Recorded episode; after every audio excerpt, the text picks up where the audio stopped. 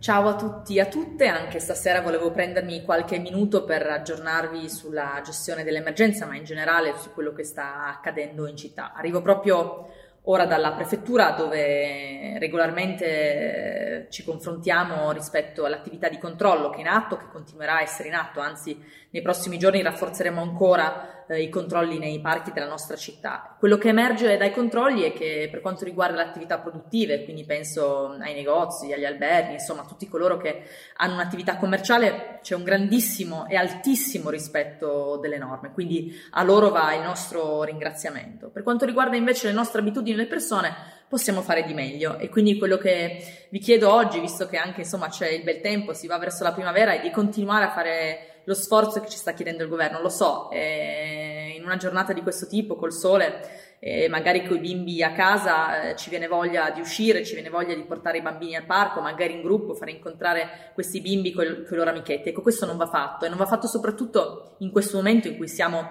nella fase di contenimento con delle misure anche maggiormente restrittive, i cui risultati, da quello che ci dicono ovviamente gli esperti, dovremmo vederli nelle prossime settimane. Quindi eh, proprio oggi che il tempo è bello, il sole ci chiama fuori, io vi chiedo nuovamente di rispettare quelle regole e quindi di continuare a sforzarvi nel non uscire di casa se non strettamente necessario se dovete passare da un parco bisogna transitare, quindi evitare assolutamente la sosta e l'assembramento. Se dobbiamo andare a fare la spesa facciamolo da soli per il nucleo familiare, non andiamo in due o tre. Ecco, queste eh, semplici abitudini possono incidere significativamente sulla nostra capacità di superare l'emergenza. So che in tanti lo state già facendo, quindi grazie, ma continuiamo a farlo tutti insieme.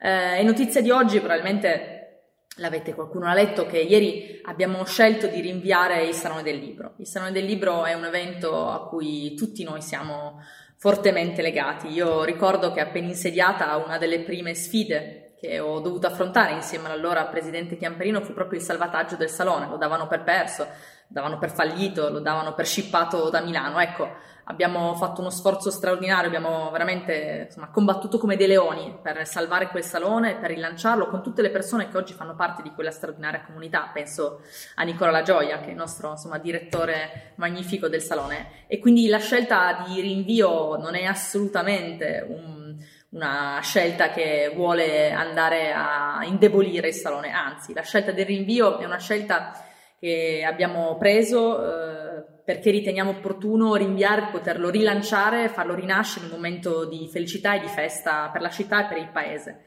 E quindi non abbiamo ancora deciso la data perché ovviamente aspettiamo anche di capire gli sviluppi, ma vi assicuro che il salone ci sarà lo faremo, lo faremo ancora più bello dell'anno scorso e come ogni anno questa comunità straordinaria che è fatta di lettori, lettrici, di case editrici, del salone stesso, continuerà a crescere, su questo ne sono assolutamente convinta. Oggi abbiamo anche fatto la giunta, eh, come avviene normalmente il martedì, abbiamo ragionato sulla questione che riguarda le scuole. Proprio qualche ora fa vi abbiamo spiegato, c'è un post specifico, eh, quali sono gli interventi eh, che abbiamo fatto affinché, come vi avevo promesso, eh, per quanto riguarda i servizi comunali eh, educativi, siccome le famiglie non ne hanno usufruito, ovviamente non ci sarà un addebito eh, sulle famiglie per questi servizi di cui non abbiamo potuto beneficiare. Ehm, chiudo dicendo che va avanti anche l'attività ordinaria. Ad esempio stamattina in giunta abbiamo deliberato una serie di progettualità per il ripristino eh, di alcuni manti stradali oppure per l'abbattimento delle barriere architettoniche, cose che non possiamo fare oggi eh, ma che faremo appena potremmo ritornare alla normalità.